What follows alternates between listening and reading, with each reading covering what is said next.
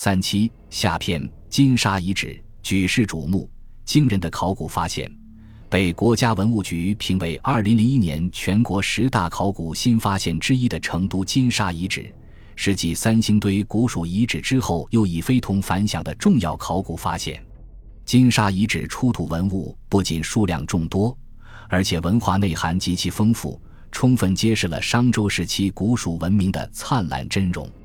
消息经新闻媒体报道后，立即震惊天下，再次引起海内外的广泛关注。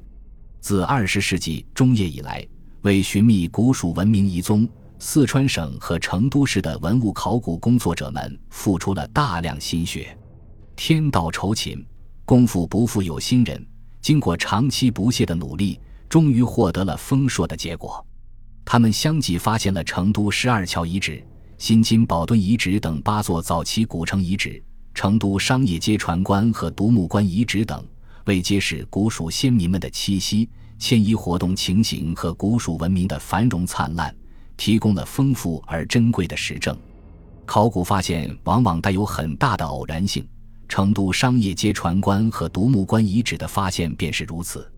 由于四川省委修建食堂，在施工过程中发现。这里竟是数千年前古蜀王国的一处重要墓地，出土的船棺和独木棺体型庞大，数量众多，堪称世界之最。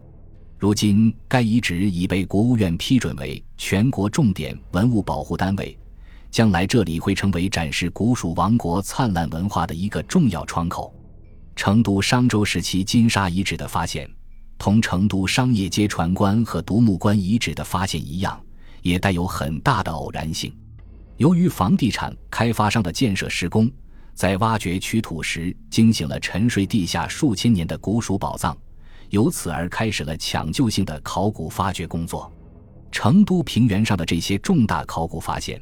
对揭示扑朔迷离的古蜀历史文化之谜尤其重要。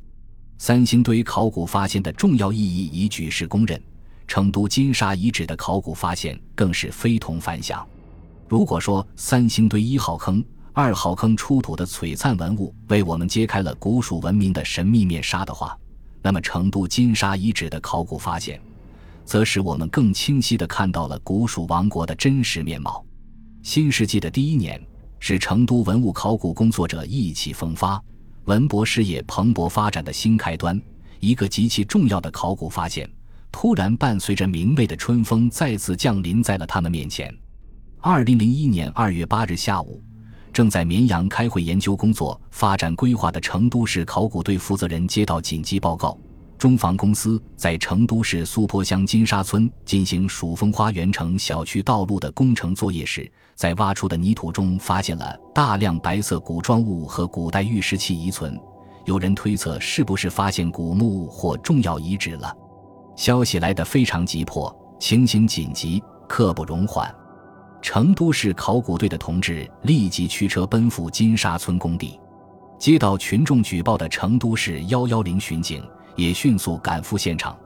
考古队的同志在挖开的沟内发现了大量的残断象牙，并在泥土中发现了一些石壁和石雕人像残片。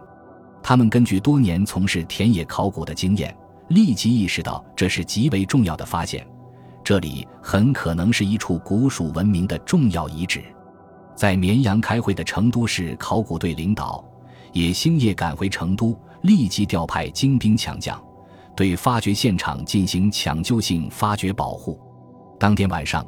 公安部门关于追缴出土流失文物和确保金沙遗址发掘现场安全的通告，便已张贴在现场的显著位置。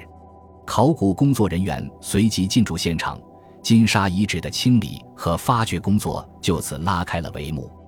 尽管考古工作人员得到消息后，以最快的速度保护了金沙遗址发掘现场，但出土文物的地层关系已遭到破坏，而且最令人痛心的是，发生了部分文物的流失。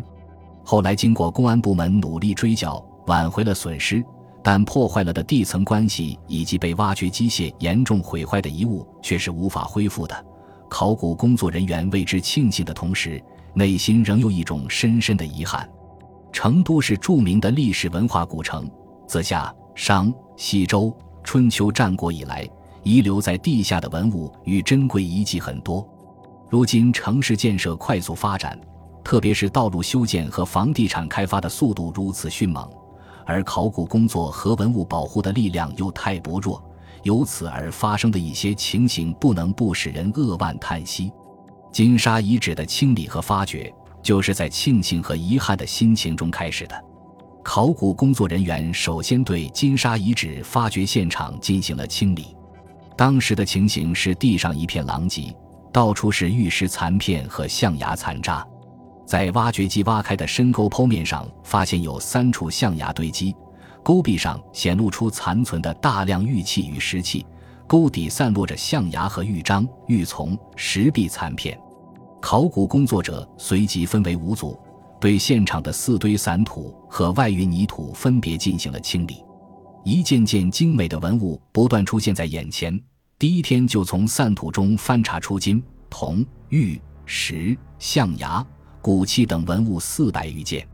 在以后的两个多月里，考古工作者对发掘出来的散土进行了一遍又一遍清理，唯恐有少许遗漏。